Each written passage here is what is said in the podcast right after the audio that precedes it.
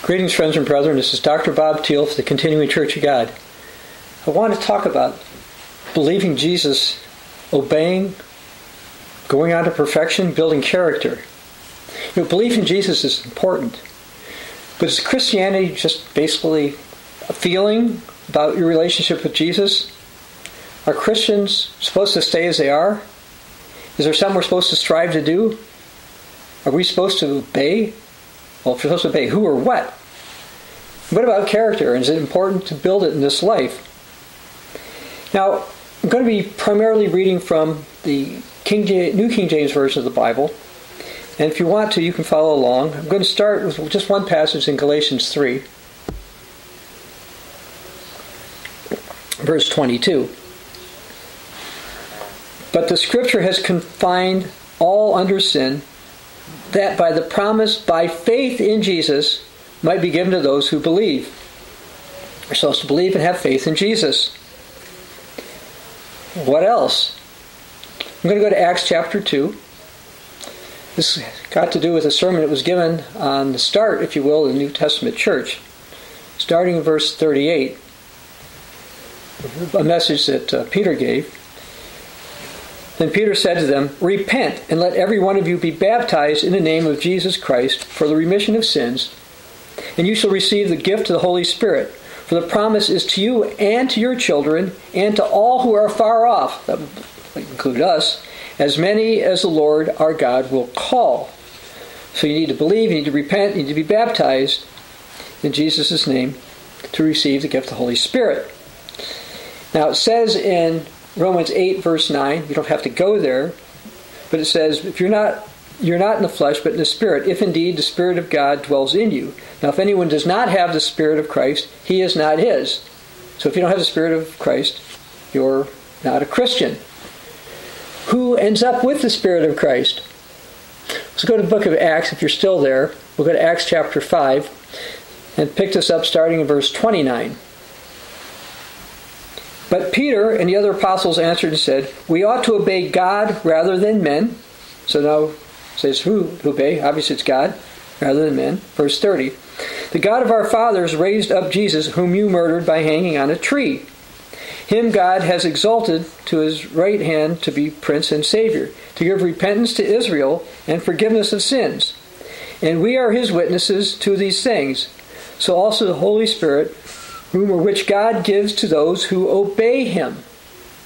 Holy Spirit is given to those who obey him. So part of a proper relationship with God is obeying him. Christianity is more than a feeling, a relationship feeling. Faith without obedience is not what the Bible teaches for Christians. Salvation itself. Let's go to Hebrews 5. Salvation itself is actually also tied in with obedience. We read in Hebrews 5, starting in verse 9, talking about Jesus at first, "And having been perfected, he," that's Jesus, "became the author of eternal salvation." Okay, people agree with that. But notice this, he's the author of eternal salvation to all who obey him. Jesus kept the commandments and was perfected, and those who wish to be saved need to obey him. The Bible says that end-time Christians will be keeping the commandments. For example, let's go to Revelation 12. I'd like to read something from Revelation 12 as well as Revelation 14, so that's one of the reasons I thought I'd give you a moment to get over here.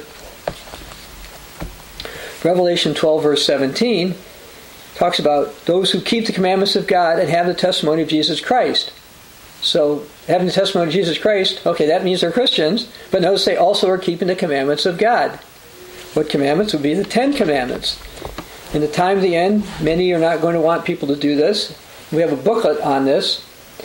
By the way, in any book or booklet I hold up, is available free at the www.ccog.org website. That's ccog.org website, which stands for Continuing Church of God. And the beast is going to violate or want everybody to violate all the Ten Commandments. This is one of the reasons why the contrast in the book of Revelation. And if you go to verse 12 of chapter 14, we read something else. It says the same basic idea. It says, "Here is the patience of the saints. Here are those who keep the commandments of God and have the faith of Jesus." Accepting Jesus and keeping God's commandments are part of the elemental principles of Christ. Was that the end? No. You don't have to go there. Hebrews 6:1 says, "Therefore, leaving the discussion of the elementary principles of Christ, let us go on to perfection." So we've got to go on to perfection. And how can we do that? You don't have to go there, but 1 Corinthians 11, verse 1, the Apostle Paul wrote to imitate him as he imitated Jesus. Jesus kept the Ten Commandments. Apostle Paul kept the Ten Commandments. Jesus kept the biblical holy days. Apostle Paul kept the biblical holy days, for example. As far as Jesus goes, in Matthew 5, verse 48, he taught, "Therefore, you shall be perfect, just as your Father in heaven is perfect." You say, "But yeah, I've got all kinds of problems. Things are difficult." In 2 Corinthians 12, verse 9, you don't have to go there, Jesus said, "My grace is sufficient for you," this is what he told Paul, "for my strength is made perfect in weakness." So we're not perfect yet in this life. You can prove that if you go to, for example, 1 John 1:10. But we're to strive for perfection. I want to go to Psalm 138, verse 8. I'll give you a moment to get there.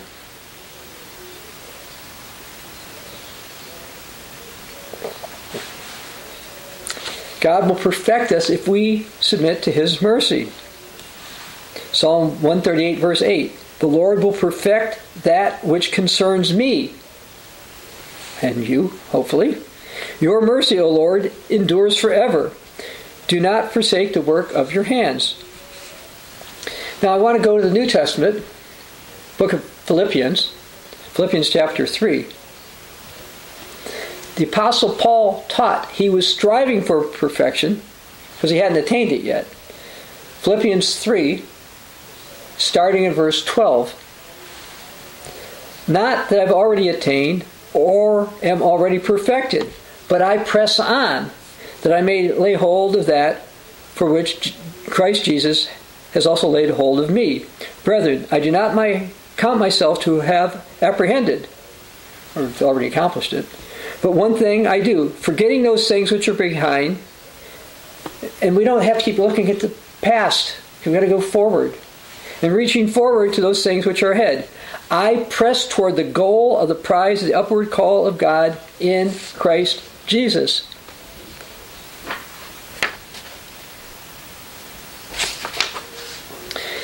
And in Ephesians 4, Apostle Paul explained what part of the purpose of the ministry was, and that is to help Christians become perfect. Now this time I'm going to use the Old King James. Ephesians 4, starting verse 11. "And he," that's God, "gave some apostles and some prophets and some evangelists and some pastors and teachers."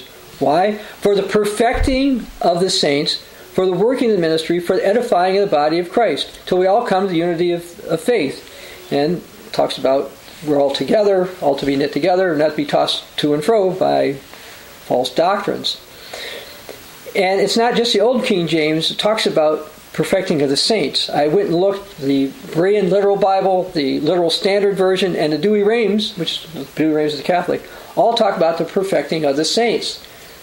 So whether you're Church of God, Protestant, or Roman Catholic, or something, if you believe you're supposed to believe the New Testament, part of the reason to have a ministry is to assist with the perfecting of the saints. Now I'd like to go to Colossians chapter 1. You know, God does not teach you're supposed to become independent to be perfected. He says you need ministry to help you do that. But a lot of people these days don't want to go along with that. Colossians 1, starting in verse 28, the Apostle Paul wrote, "Him we preach," him that's Jesus, "warning every man and teaching every man in all wisdom, that we may present every man perfect in Christ Jesus. To this end I also labor, striving according to his working, which works in me mightily." So Paul's saying, that we want to help you to become perfect in Christ Jesus, who's working in Paul and in the other ministers to do the same type of thing.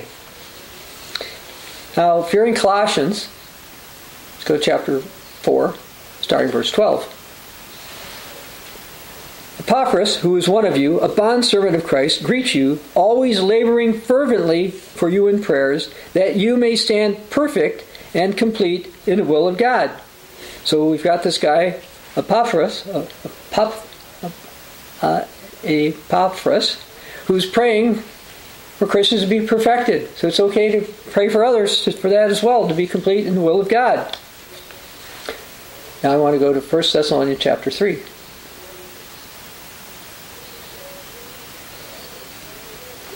Paul writes, "For what thanks can we render to God for you, for all the joy with which we rejoice for your sake before God, night and day praying exceedingly that we may see your face and perfect what is lacking in your faith."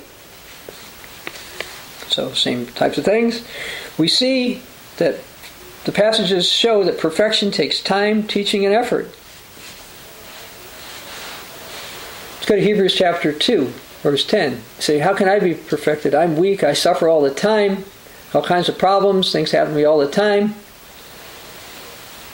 Hebrews 2, verse 10, "For it was fitting for him," that is Jesus, "for whom are all things, and by whom are all things, in bringing many sons to glory, to make the captain of their salvation perfect through sufferings." So Jesus was perfected through suffering, but what about us? Let's go to the book of James. James chapter 1. I'm going to start with verse 2 and read a fair amount there.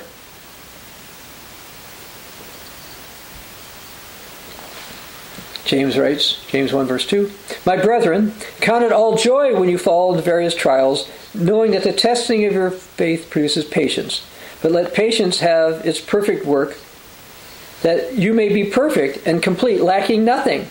And if any of you lacks wisdom, let him ask God, who gives all liberally and without reproach, and it will be given to him. But let him ask in faith, with no doubting, for he who doubts is like a wave in the sea, driven and tossed by the wind. For let not that man suppose he'll receive anything from the Lord. He's a double-minded man, unstable in all his ways." Verse 9. You might say, "Well, I'm not that important, I'm not educated," or whatever. Verse 9, "Let the lowly brother glory in his exaltation, but the rich in his humiliation, because as a flower of the field he will pass away. For no sooner has the sun risen with a burning heat than it withers the grass, its flower falls, and the beautiful perishes. So the rich man will also fade away in his pursuits. Blessed is the man who endures temptation, for when he's been approved," like successfully going through this, "he will receive the crown of life which the Lord has promised to those who love him," which are also those who obey him and who are going to endure the temptations and trials. Christians have to endure. We have to be steadfast, consider our trials. Not spend time complaining or thinking that the trials that we face have no purpose, because they do. Now I want to go to 1 Corinthians 15.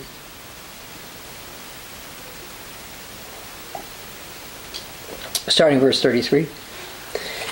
"Do not be deceived. Evil company corrupts good habits. Awake to righteousness, and do not sin. For some do not have the knowledge of God, and I speak this to your shame." And as it says in the NIV, "Do not be misled. Bad company corrupts good character." So yes, we need to be careful about who we're around, the company we keep. And that also in this age includes the entertainment that you watch or listen to or whatever. Now, aren't Christians saved by grace? Yes, that's what we read in the book of Ephesians. Ephesians chapter 2. I'll start with verse 8. Should be a very familiar passage to all of you. "For by grace you've been saved through faith, and that not of yourselves. It's the gift of God, not of works, lest any should boast. For we are his workmanship, created in Christ Jesus for good works, which God prepared beforehand that we should walk in them." We are created for good works. We have a book, The Mystery of God's Plan. Why did God create anything? Why did God make you? That explains what God's plan is for you. Everything you've gone through, tests, trials, successes, sufferings, preparing you to be able to give love in a unique way to make eternity better for yourself and everyone else who will accept God's offer of salvation. This book or booklet or any other ones, again, I hold up, are available at the ccog.org website. You go to the literature tab under books and booklets and you can find them. We don't ask for your email address. We don't ask for money. We don't ask for, there's no suggested donation. Okay, so you can read these. And these are all scripture-filled books that we hold, that I'll be holding up. Now, some who profess Christ think they have faith. They don't need to obey God. They don't think they have to build character or truly strive for perfection. Apparently, the Apostle James ran into the same argument. I'm going to go to James chapter 2. There are people who claim to have faith, to believe, but they didn't have the appropriate behavior or works to back it up. So James wrote, James 2, starting in verse 18. But someone will say, "You have faith, and I have works. Show me your faith without your works, and I will show you my faith by my works. You believe there's one God? You do well. Even the demons believe and tremble. But do you want to know, O foolish man, that faith without works is dead? Was not Abraham our father justified by works when he offered Isaac, his son, on the altar? Do you see that faith was working together with his works? And by works, faith was made perfect. By works, faith was made perfect. And the scripture was fulfilled which says, Abraham believed God and it was counted to him for righteousness, for he was called a friend of God. You see that man is justified by works and not by faith only," which is one of the reasons why, by the way, Martin Luther didn't like the book of James, called the Epistle of Straw. He didn't want to believe it. If you are a Protestant, I urge you strongly to study a free book that we have called Hope is Salvation, How the Continuing Church of God Differs from Protestantism. We go into Protestant history. We go into lots and lots of scriptures. I had a Protestant recently say she didn't want to read this book because she just believes the Bible. I urge her to read this book because if you do believe the Bible, you will not end up as Protestant. I don't know that she was willing to do that. This is something I got through email. But hopefully you're willing to believe the truth. People like Martin Luther had difficulty with various books of the Bible, including James. Going back to what James wrote, this time starting verse 25, "Likewise, was not Rahab the harlot also justified by works when she received the messengers and sent them out another way? For as the body without the spirit is dead, so faith without works is dead also." Now I'd like to read something from Hebrews chapter 3, starting verse 17.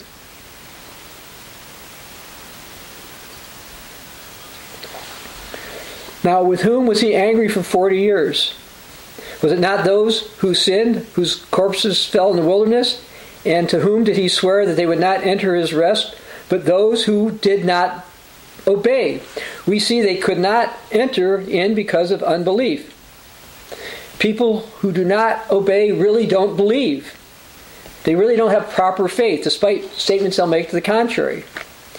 And by the way, if each of us had perfect faith, including those who are striving to obey, we would never disobey. So anytime you disobey, you realize you don't have perfect faith yet. That's part of why God allows us to suffer.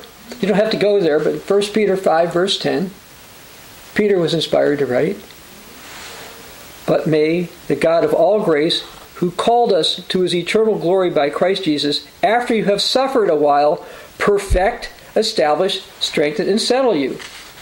It takes effort to become perfect and God's help. Now I want to go to 1 John 4. 1 John 4, start with verse 17. "Love has been perfected among us, that we may have boldness in the day of judgment, because as he is, so are we in this world. There is no fear in love, but perfect love casts out fear, because fear involves torment. But he who fears has not been made perfect in love. We love him because he first loved us." Love is to be perfected in us. And 1 John 4, verse 4, and 1 John 4, verse 18, John wrote, God is love. We need to be like God, and God is love. Love is to be perfected in Christians. Now I want to go to the Old Testament. You don't have to go there, but I'm going to read Psalm 19, verse 7. The Bible teaches that God's law, if properly understood, is perfect. Psalm 19, verse 7.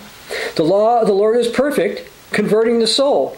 The testimony of the Lord is sure, making wise the simple. Yes, the law of God is involved in conversion. And to convert, you have to know what you have to repent of, and that would be sin, according to Acts 2:38 and 3:19. What is sin? I'm going to read from three different translations. First one's the Old King James, 1 John 3:4. Sin is the transgression of the law, or as it's worded in the Holman Christian Standard Bible, sin is the breaking of the law, which, by the way, in a more modern translation, the Good News translation says sin is a breaking of the law. Now, in Psalm 19, and I guess I should have had you go there, I want to continue reading there, starting in verse 8.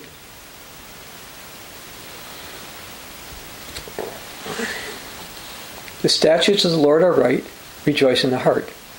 The commandments of the Lord, the commandment of the Lord is pure, enlightening the eyes. The fear of the Lord is clean, enduring forever. The judgments of the Lord are true and righteous together. More to be desired are they than gold, yea, than much fine gold, sweeter than honey and the honeycomb. Moreover, by them your servant is warned, and in keeping them there is great reward. Well, do you value God's judgments more than money? Well, you should. Now let's go to verse 12. Now who can understand his errors? Cleanse me from secret faults. Yes, we have faults we don't quite recognize. Particularly if you've been single a long time or all your life, you get married, you can find out things you didn't think you had issues with. You might find that some you do need to work on. Anyway, verse 13. Keep back your servant also from presumptuous sins. Let them not have dominion over me, then I shall be blameless, and I shall be innocent of great transgression.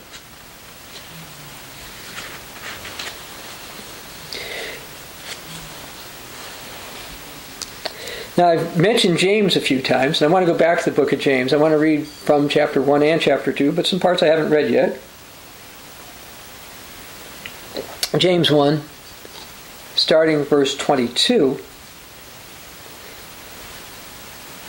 Be doers of the word, and not hearers only, deceiving yourselves. For if anyone is a hearer of the word and is not a doer, he's like a man who observes his natural face in the mirror. For he observes himself, goes away, and immediately forgets what kind of man he was. But he who looks in the perfect law of liberty and continues in it, you're not just supposed to look at it, you're supposed to obey, and is not a forgetful hearer, but a doer of the work, this one will be blessed in what he does. And sometimes people think they would be blessed by breaking the Sabbath or lying or stealing or something. And it's like, no. Now, let's go to the second chapter of James. This time, start in verse 8. If you really fulfill the royal law according to the Scripture, you shall love your neighbor as yourself, you do well. But if you show partiality, you commit sin and are convicted by the law as transgressors. For whoever shall keep the whole law, yet stumble in one point, he is guilty of all. For he who said, do not commit adultery, also said, do not murder. Now, if you do not commit adultery, but you do murder, you become a transgressor of the law. So speak, and so do as those who will be judged by the law of liberty. James said this is the perfect law of liberty. The royal law is to love one's neighbor, and this is a reference to God's commandments. Now, I mentioned about Martin Luther having some issues with James. In April 2014, I caught a few minutes of some Protestant preacher, and I didn't catch his name. But he was referring to Matthew 5, so I'm going to verses 17 to 18. So I want to read what Jesus said there. Do not think I've come to destroy the law of the prophets. I did not come to destroy, but to fulfill. For surely I say to you, till heaven and earth pass away, not one jot or tittle will by no means pass the law till all is fulfilled. Now, at first, when I heard this guy, I thought he was going to be telling his followers to keep God's law. Instead, he ended up saying, Jesus fulfilled the law. He was killed. Therefore, he basically taught Jesus came to destroy the law of God. And sadly, it seemed like his followers were accepting this explanation despite being contrary to the Bible. And as I say, we've got more information about some of these things, and for example, these two books, if you happen to be Protestant, or even if you're not, particularly this one. As far as church history goes, this is one area that Protestants lack a lot of knowledge about because it hurts their leaders. Other than certain recognized apostates, such as the heretic Simon Magus, Marcion, and Gnostic leaders, and their followers, those known to have professed Christ in the first couple of centuries AD believed that the law, at least the Ten Commandments, were still in effect. Now, those people understood the language that the New Testament was written in, which is Koine Greek, because it was their native language, better than modern Protestant scholars do. And they all understood that they were supposed to keep the Ten Commandments, or at least strive to do so. Jesus did not teach he was going to do away with the Ten Commandments. Jesus had a warning, though, for people who would profess him. I'm going to go to Matthew chapter 7, start reading verse 21. He had a warning for those who were going to profess him and not do what he wanted. Matthew 7, starting verse 21. Not everyone that says to me, Lord, Lord, shall enter the kingdom of heaven, but he who does the will of my Father in heaven. To do the will means to do something. In this case, it's obey God. Many will say to me in that day, Lord, Lord, haven't we prophesied in your name, cast out demons in your name, and done many wonders in your name? Some of the Pentecostal types, etc., come to mind here, and some of the Greco-Romans. Then I will declare to them, I never knew you. Depart from me, you who practice lawlessness. Now, I quoted 1 John 3:4 before, but the New King James actually says, whoever commits sin commits lawlessness, for sin is lawlessness. What about the Apostle Paul? Let's go to Romans chapter 6.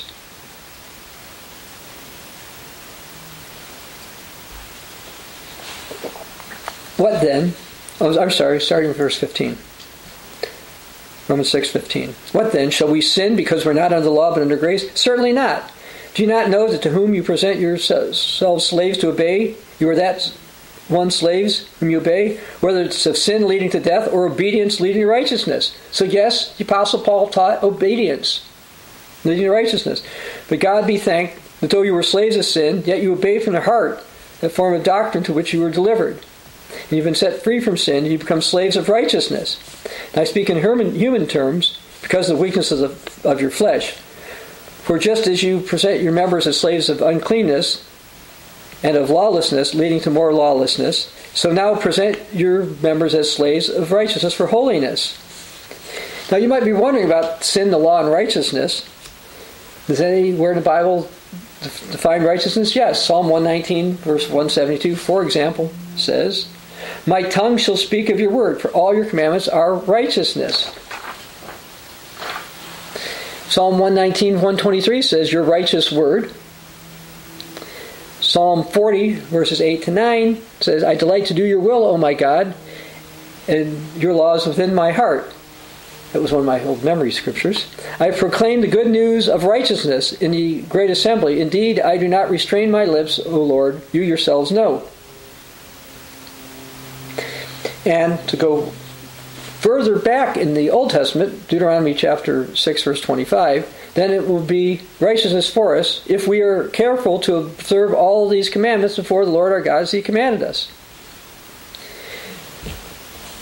Now, I want to read two prophecies concerning Jesus. One is Psalm 98, verse 9. You don't have to go there. It says, for he is coming to judge the earth. With righteousness he will judge the world and the people with equity. Now I want to go to Revelation 19, verse 11. I'm giving you a moment to get there. Revelation 19, verse 11 says, now I saw heaven opened, and behold a white horse, and he who sat on him was called Faithful and True, and in righteousness he judges and makes war. Well, Jesus judges in righteousness. Won't that be based on the laws and the Word of God? Certainly. For example, in Revelation 20, verse 12, cutting into the verse, it says, the dead were judged according to their works and by the things which were written in the books. Now Hebrews 11, and that's where we're going to go next, is often referred to as the faith chapter of the Bible. Starting in verse 32 of Hebrews 11, we read, "And what more shall I say? For the time would fail me to tell of Gideon, and of Barak, and of Samson, and of Jephthah, also of David and Samuel, and the prophets, who through faith subdued kingdoms, worked righteousness, obtained promises, stopped the mouths of lions, quenched the violence of fire, escaped the edge of the sword. Out of weakness were made strong." Yes, they were weak too. Don't think, oh, they're just so great compared to you. No, out of weakness they were made strong, became valiant in battle, and turned to flight the enemies of the aliens. Righteousness is something that the faithful worked, and weakness they were made strong. Now let's go to 1 John 3.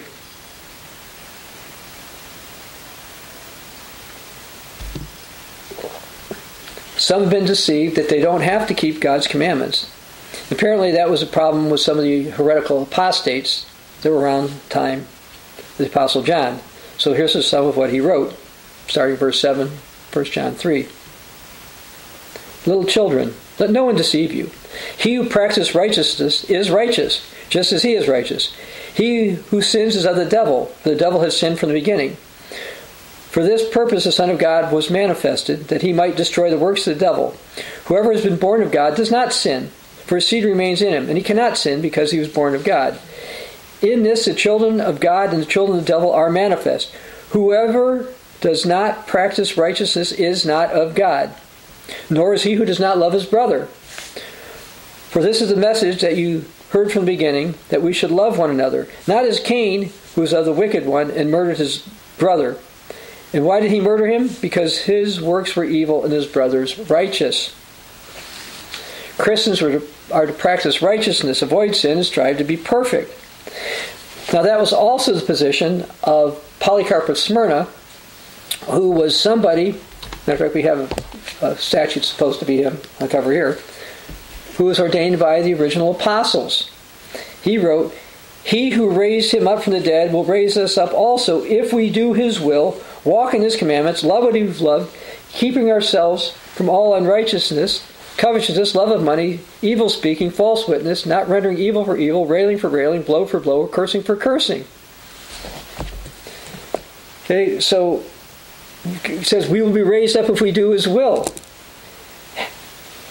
and walk in his commandments. He knew the original apostles, and that's what he understood. And he also wrote, "These things, brethren, I write to you concerning righteousness. If you carefully study, you will find to be the means of building you up in the faith which has been given you, and which being followed by hope and preceded by love towards God in Christ and our neighbor is the mother of us all. If any be inwardly possessed of these graces, he's fulfilled the command of righteousness, since he that has love is far from all sin." And he's writing here in his letter to the Philippians, "I trust that you're well versed in the sacred scriptures and nothing is hid from you." One of the reasons I wanted to mention that is we have a book, Who Gave the World the Bible? And Polycarp is telling the Philippians they have all the scriptures, and some people have questioned that. And if you're interested in a fairly documented and somewhat scholarly book on this particular subject, it's also free at ccog.org.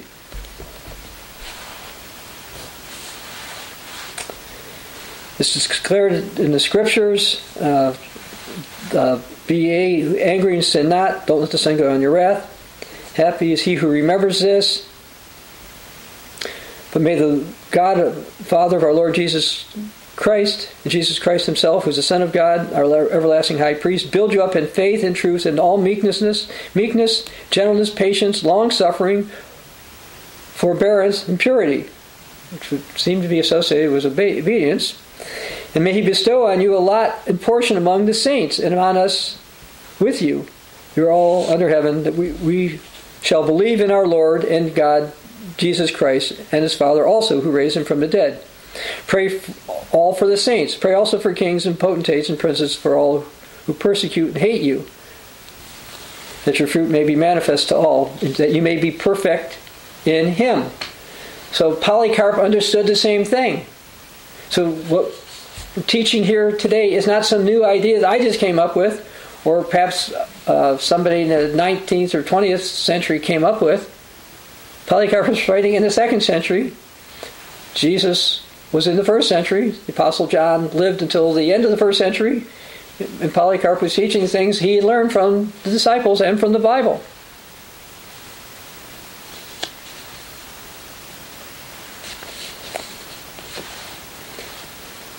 Ephesians 2:10, as I mentioned, it says, "For we are his workmanship, created in Christ Jesus for good works, which God prepared beforehand, that we should walk in them."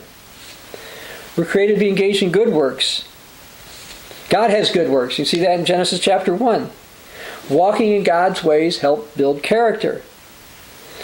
While the Bible mentions that striving for perfection is important to Christians, it also teaches that such striving lives to building character. And character includes your reputation. You can see that. You don't have to go there. Proverbs 20 verse 11 says, "Even a child is known by his deeds," whether what he does is pure and right. But I go to the book of Acts, Acts chapter 6.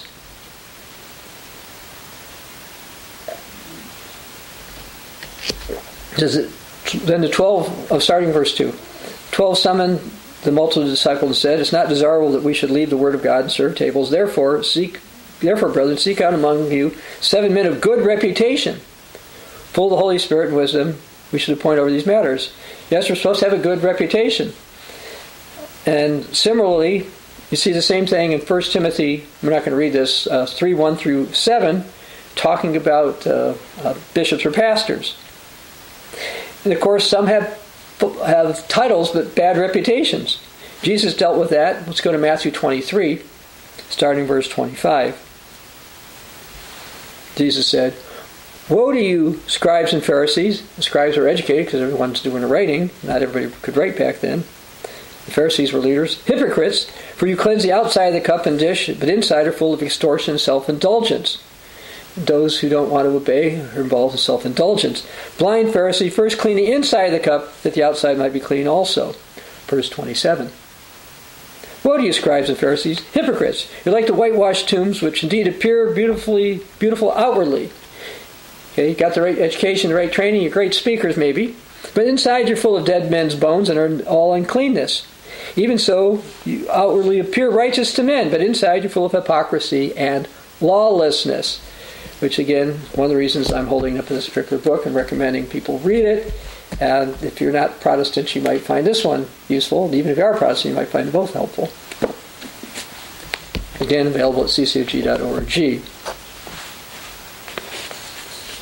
2 Corinthians chapter 11. Sometimes people look like they're really good when they're not. 2 Corinthians 11, starting verse 14, the Apostle Paul wrote, "And no wonder, for Satan himself transforms himself into an angel of light. Therefore, it's no great thing if his ministers also transform themselves into ministers of righteousness, whose end will be according to their works. However, those who truly strive for perfection and not hypocrisy will, with God's help, build the type of genuine character God wants his people to have." Let's go to Romans 5,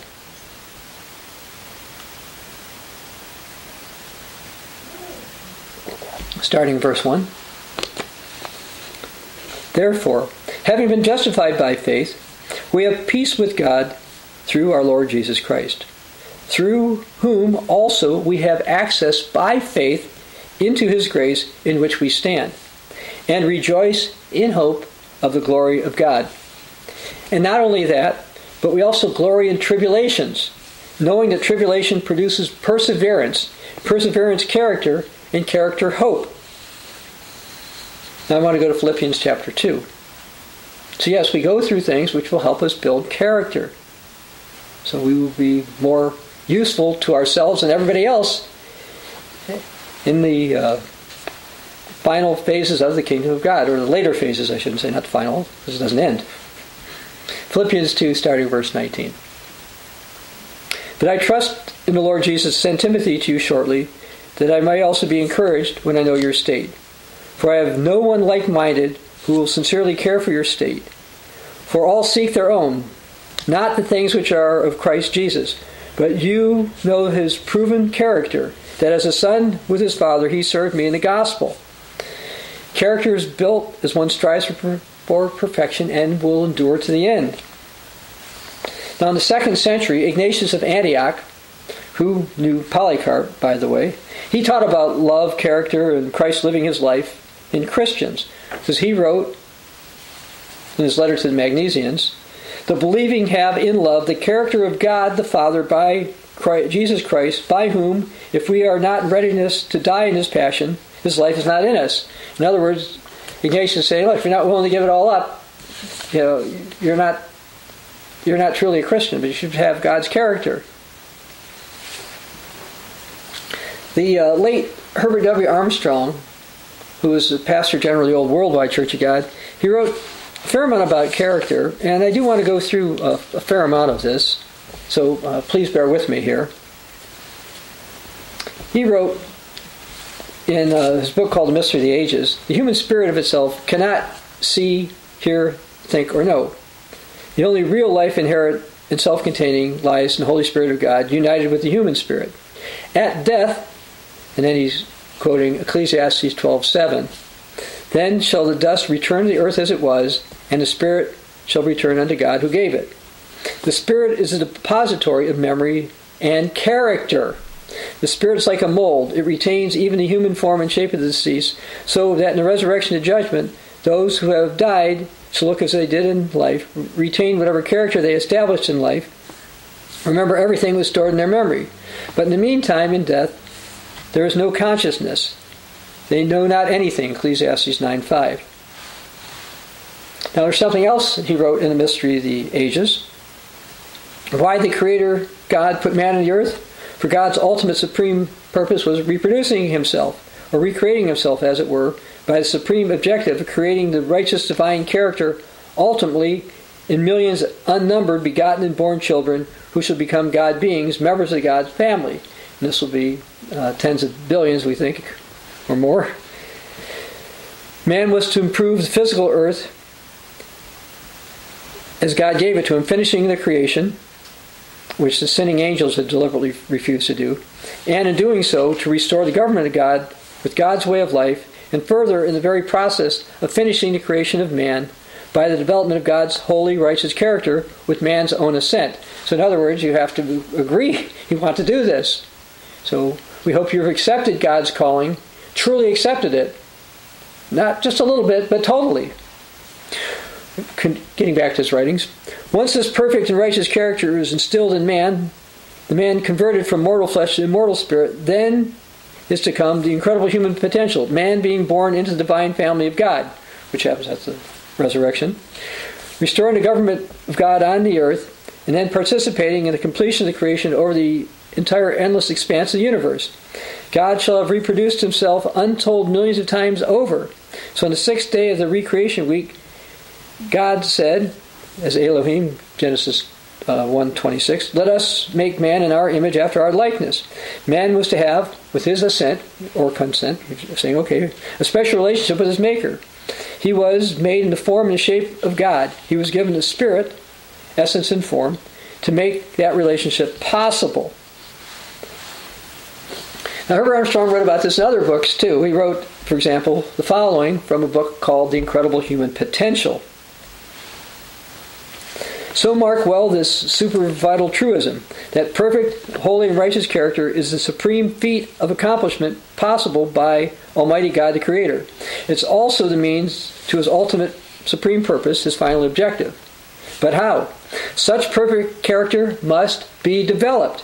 It requires free choice and decisions of separate entity in whom it's to be created. You have to decide if you're going to obey or not. But further, even then, it must be instilled by and from the Holy God, who only has such righteous character to endow.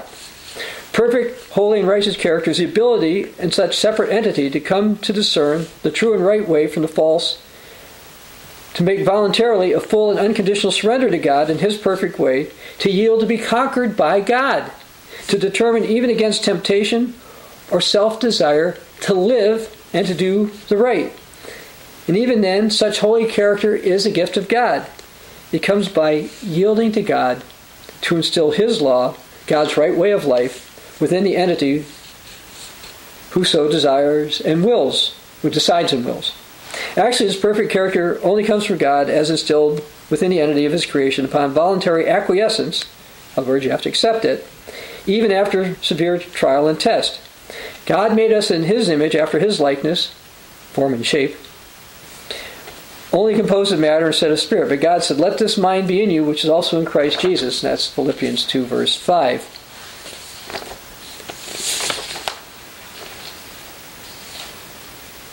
And I'm going to also read a bit from something he wrote called Why Were You Born? A lot of people don't know that. And he's got some things in the book that are very good, but also for more information about why you're born or why God made anything. And as I said, I said earlier, we have a book, Mystery of God's Plan. Why did God create anything? Why did God make you? Anyway, he talks about, in this other booklet, it says, how Christ was made perfect. And he says, now grasp this. He's quoting from Hebrews.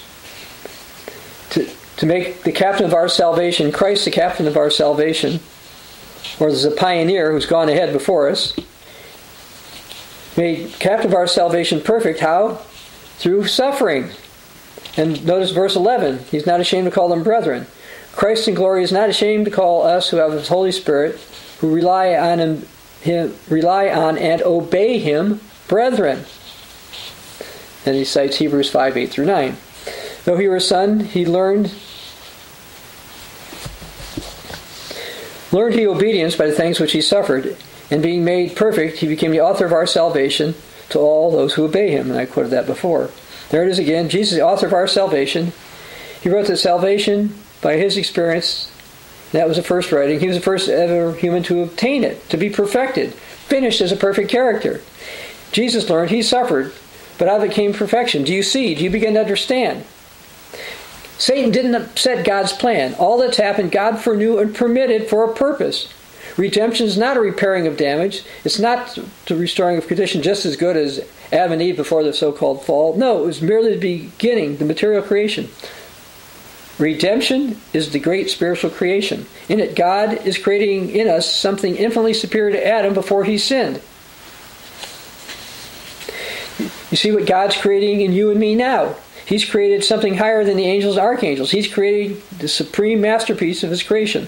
Holy, perfect, righteous, spiritual character. And what is that?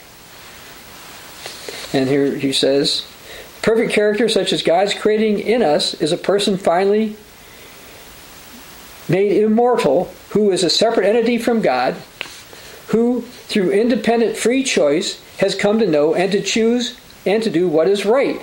And that means to believe and know what God instructs is what is right. An inanimate rock will roll down a hill because of gravity. Water runs through its channels through creeks. Great planets, many times larger than ours, must travel in God's ordained course. These things are marvelous examples of the creative power of God, that these things are inanimate. They have no mind, no free choice, no character. And dumb animals, they don't sin. They don't know enough to sin. They act by instinct or according to the training of others. They don't have character, real character. Character is possession and practice of love, patience, mercy, faith, kindness, gentleness, meekness, temperance, self-restraint, and self-direction. He didn't put it down there, but that's from Galatians 5. Character involves knowledge, wisdom, purpose, ability, all properly controlled and developed through independent choice. Holy, righteous character is something that's only developed through experience, which is why I keep saying obedience is part of that. Experience requires time and circumstance, and God creates time, and God creates circumstance, which to produce character. God first formed out of the dust, flesh and blood man, in the image of God. And through 7,000 years of experience, God is taking the human family through a process, the results of which, now he cites 1 Corinthians 5:49, As we have borne the image of the earthy, mortal Adam, we shall also bear the image of the heavenly, Jesus, immortal, the second Adam. Yes, once fashioned, shaped, molded according to God's purpose, we shall be like him, for we'll see him as he is. 1 John 3, 1 through 2. There's two broad principles of God's way, God's law, summed up in the Ten Commandments. Satan's way of competition, greed, and vanity. All suffering, all unhappiness, fear, misery, death is coming from the transgression of God's law. Living by the great law of love, then, is the only way to peace, happiness, and joy. And we go through this through experiences. We have suffering and stuff the character is made out of. He says, now if you go through all this, once this godly character is developed in us, what would be like in resurrection? Already now in this life, the truly converted Christian, having God's Holy Spirit dwelling within, being led by God's Spirit, is the Son of God. So in prayer, Christians call God Father. 1 John 3, 2 says, Beloved, you are now the sons of God, and it does not yet appear what we shall be. What we shall be is not now apparent, does not appear to be, is not yet seen. But continuing from John, but we know that when he shall appear, we'll be like him, and we shall see him as he is. Our appearance then will be like Christ is now. How does he look now? And he goes to Revelation 1, verses 14 through 16.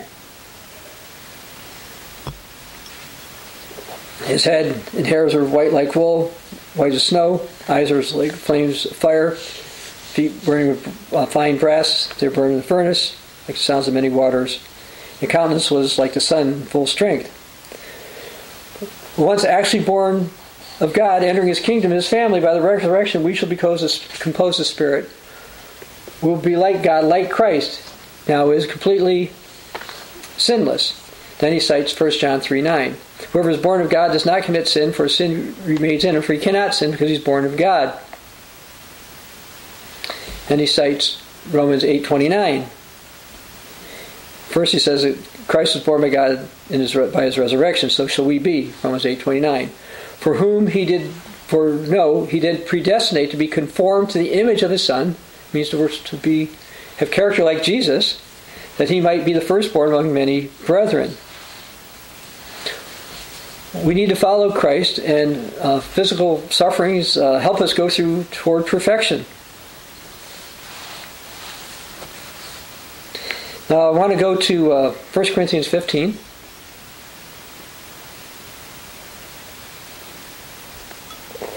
Starting verse 13.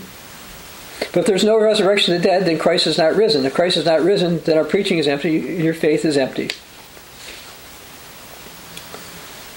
But there is a resurrection. Paul writes in 1 Thessalonians 4. Once you go there, we'll start with verse 13. 1 Thessalonians chapter 4. Verse 13, Paul writes, I don't want you to be ignorant, brethren, concerning those who have fallen asleep, those who have died, lest you sorrow like others who have no hope. For we believe that Jesus died and rose again. Even so, God will bring with him those who sleep in Jesus. For this we say to you, that by the word of the Lord, we who are alive and remain until the coming of the Lord will by no means precede those who are asleep. For the Lord himself will descend from heaven with a shout, with the voice of an archangel, with the trumpet of God. Dead in Christ will rise first, and we who are alive and remain will be caught up together with them in the clouds to meet the Lord in the air. And thus we shall always be with the Lord. Therefore comfort one another with these words. Christians basically are supposed to be pitied for the way we live if there's no resurrection. But there is, and because there is, we have a comforting hope.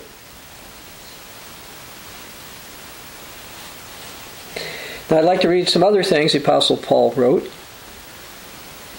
Romans 8, verse 18, you don't have to go there. He wrote, For I consider the sufferings of this present time are not worthy to be compared with the glory which shall be revealed in us.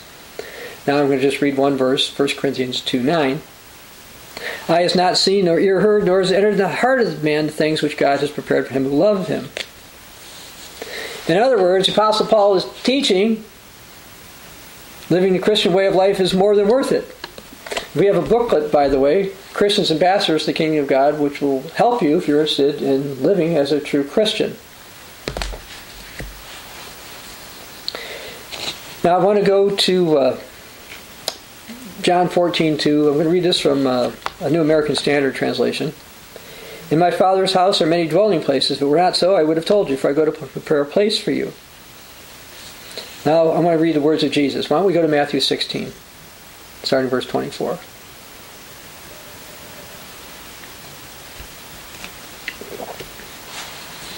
Jesus said to his disciples, if anyone desires to come after me, let him deny himself and take up his cross and follow me. For whatsoever desires to, whoever desires to save his life will lose it. Whoever loses life for my sake will save it, will find it. For what profit is a man if he gains the whole world and loses his soul? What will man give in exchange for his soul? For the Son of Man will come in glory of the Father with his angels. He will reward them each according to his works. And you don't have to go there, but the Apostle Paul said in 1 Corinthians 3:8, each one will receive his own reward according to his own labor. Now the Apostle Paul in 2 Corinthians 4:4, Old King James, said that Satan was the god of this world, or it says New King James, the god of this age. Jesus called Satan the ruler of this world in John 12, verse 31. The world does not truly respect God's laws, but they go the way of Satan.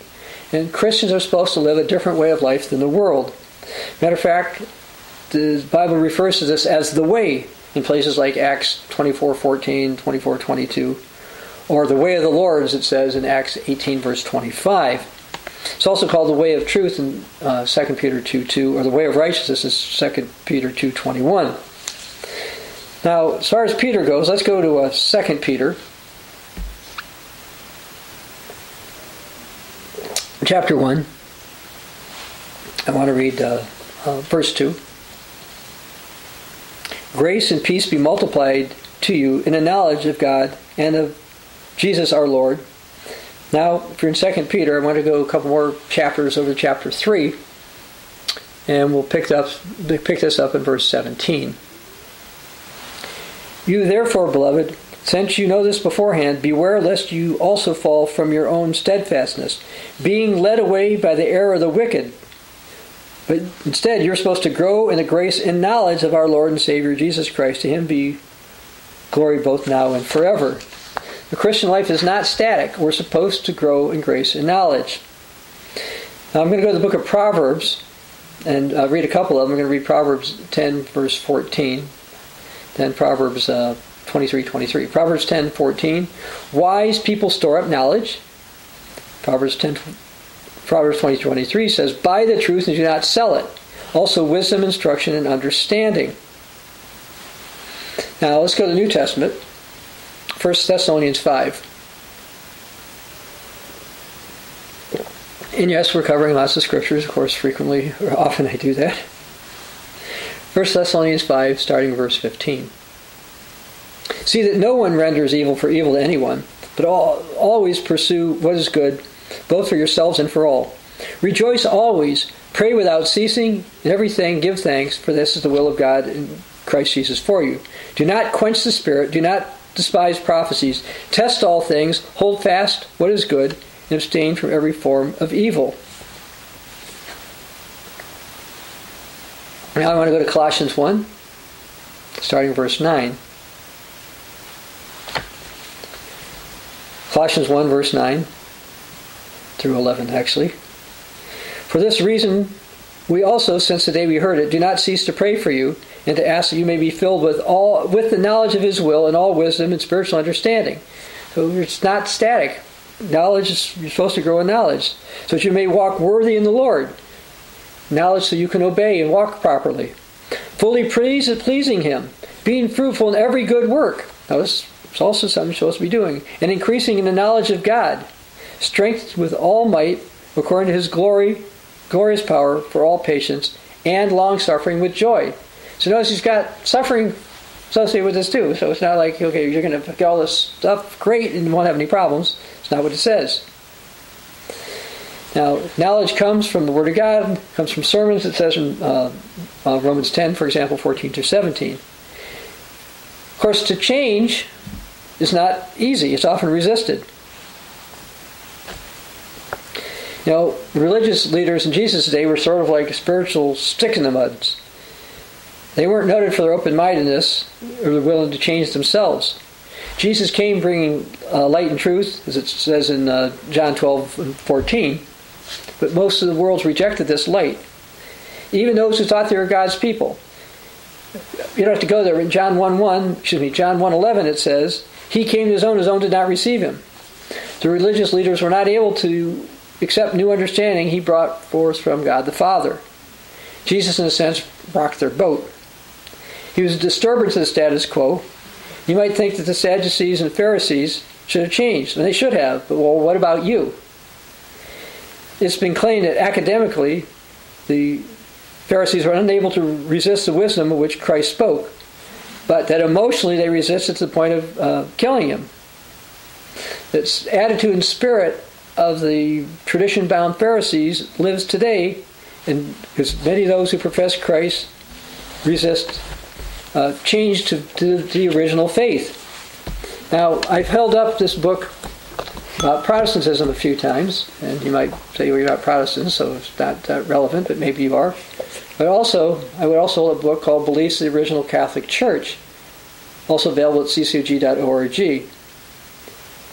Because if you are Greco-Roman Catholic, I mean Eastern Orthodox or Roman Catholic, which include Russian Orthodox, Serbian Orthodox, whatever, Greek,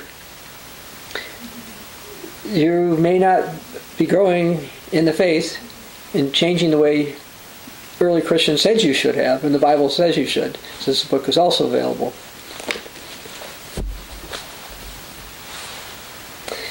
Now, James 4, I'm going to start in verse 7.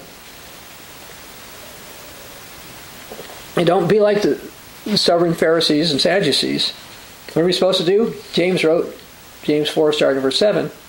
Therefore submit to God, resist the devil, and he will flee from you. Draw near to God, and he will draw near to you. Cleanse your hands, you sinners, and purify your hearts, you double-minded. Lament and mourn and weep. Let your laughter be turned into mourning, and your joy to gloom. Humble yourselves in the sight of the Lord, and He will lift you up.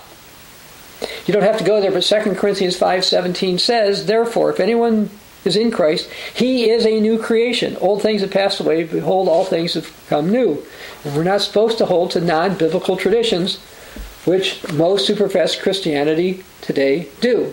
And yes, I held up these books on purpose for those who want to prove this, or want more proof. The way we're supposed to change is to be positive, and to positively change our future. Those who are called of God are supposed to strive to live according to His law. But yes, we have tests and trials, but they help build a certain type of character. The character could be considered a testimony of our conscience. Now that's 2 Corinthians 1:12 from the Rheims New Testament. Why would God want Christians to obey and build character and to strive to be perfect like Him? Because deification is part of the plan of God. Herbert Armstrong mentioned that, but let's go to John 10, verse 34. Jesus taught deification. Jesus answered them, John 10:34, It is not written in your law, I said you are gods. And He called them gods to whom the word came, and the scripture cannot be broken. Do you say of Him whom the Father sanctified and sent to the world, you are blaspheming because you said, I'm the Son of God? And this was not only referring to Jesus' deification, because Jesus was quoting Psalm 82, verse 6, which is now I'm going to read, which has in the plural, I said you are gods, plural. All of you are children of the Most High. God wants godly offspring. And we can see this also in the book of Malachi, Malachi chapter 2. This is why God made humans male and female and created marriage. Prophet Malachi was inspired to write, Malachi 2, verse 14, She is your companion, the wife by covenant. But He did not make them one, having a remnant of spirit. And why one? He seeks godly offspring. Now, let's go to the New Testament, book of Acts, chapter 17. You say, well, that's Old Testament stuff. Well, it was still true. But Acts 17, starting with verse 28, we read something that Paul says, For in Him we live and move and have our being, as also some of your own poets have said. for we are also his offspring. Verse 29, therefore, since we are the offspring of God, so Paul was agreeing with the Greek poets on that point, we ought not to think the divine nature is like gold or silver or stone, something that's shaped by art or man's devising. Now, when he wrote about real Christians, the Apostle Paul specifically wrote that we're supposed to have the mind of Christ, 1 Corinthians 2:16. And we're supposed to strive to have that and more. Let's see. You know, some will exercise their physical bodies to try to resemble what they think will be better physical image of themselves. And that's fine. I'm going to go to 1 Timothy 4. But godliness also needs to be developed. 1 Timothy 4, starting verse 7, Timothy is told by Paul, reject profane and old wives' fables and exercise yourself toward godliness. For bodily exercise profits a little, but godliness is profitable for all things, having the promise of life that now is and which is to come. Now let's go to 1 Corinthians 9. Starting verse 24, the Apostle Paul wrote, do you not know that those who run in a race all run, but only one receives a prize? No, many will endure a lot of hardships for physical rewards, but we need to endure and develop spiritual ones. Paul writes, run in such a way that you may obtain it. And everyone who competes for a prize is temperate in all things. Now they do to obtain a perishable crown, but we do it for imperishable crown. Therefore, I run this, not with uncertainty, thus I fight, not as one who beats the air, but I discipline my body and bring it to subjection, lest when I preach to others, I myself should become disqualified. So the Apostle Paul didn't think, oh, I can just coast, because my past service, and neither should we. He wrote in 2 Timothy 2:12, if we endure, we shall reign with him. As far as the reigning goes, Revelation 5, verse 10, it says, we shall reign on the earth. We're supposed to be like Jesus and reign with him, and we need to endure and truly build character. God can't have future rulers that can't be trusted. God doesn't need to have, was not going to have another future Lucifer, who's going to be in his kingdom. Okay, we're not going to have eternal godly Lucifer, Satan. It's just not the way it's going to go. Now the whole creation is waiting for us to be called and converted. As it says in Romans 8 verse 21, the creation itself also will be delivered from the bondage of corruption into glorious liberty as children of God, for we know that the whole creation groans and labors with birth pangs even till now. And with Christ, we are going to rule the universe.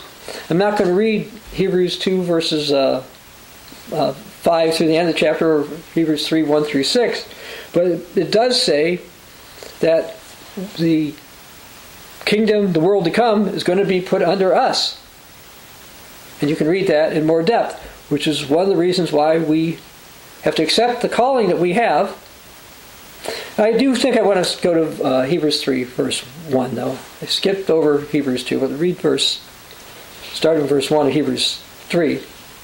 Therefore, holy brethren, partakers of the holy heavenly calling, consider the apostle and high priest of our confession, Christ Jesus, who is faithful to him who appointed him. And he had to suffer too. As Moses was also faithful in all his house, for this one has been counted worthy of more glory than Moses. And Moses was faithful in all his house as a servant. Verse 6, but Christ as a son over his own house, whose house we are if we hold fast the confidence and rejoicing of the hope to the end. That means to endure and keep going.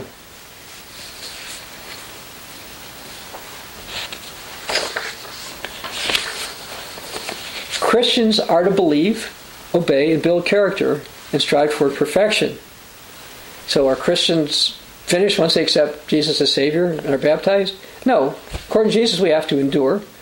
We have to strive for perfection and allow God to build perfect character within us. Those who are actually living the Christians realize that the weekly Sabbath and annual holy days teach us that we're not complete. The seventh-day week ends with weekly Sabbath of rest, which is a holy convocation. It's a time to learn the Word of God. Although God made days, most Greco-Roman Protestants don't think that the seventh day of the week is particularly important. Yet, in Hebrews 4, I want to read some passages. This time I'm going to read it from the Literal Standard Version because the King James and New King James make an intentional mistranslation of this. Hebrews 4:4 says, God rested in the seventh day from all his works. That's in most translations, but it's verse 9 and I want to go to. There remains then a Sabbath rest, the people of God, for he who entered into this rest also rested from his works as God from his own. May we be diligent then to enter that rest, that no one may fall in the same example of unbelief. So note that not keeping the Sabbath is an example of unbelief. Similar things about the holy days. But what I'd like to do now is to read Hebrews 5:9 again, which says, and having been perfected, he, that's Jesus, became the author of salvation, eternal salvation to all who obey him. Notice that your eternal salvation is tied in with obedience. Now, for those who think the Sabbath day is not one of those matters of obedience, you should remind themselves that the obedience to the Sabbath keeping was discussed a few verses prior to this in Hebrews 4:9. So be careful that you don't have the improper rationalizations of why you don't have to obey God in one or more aspects of your life, including, for example, the Sabbath.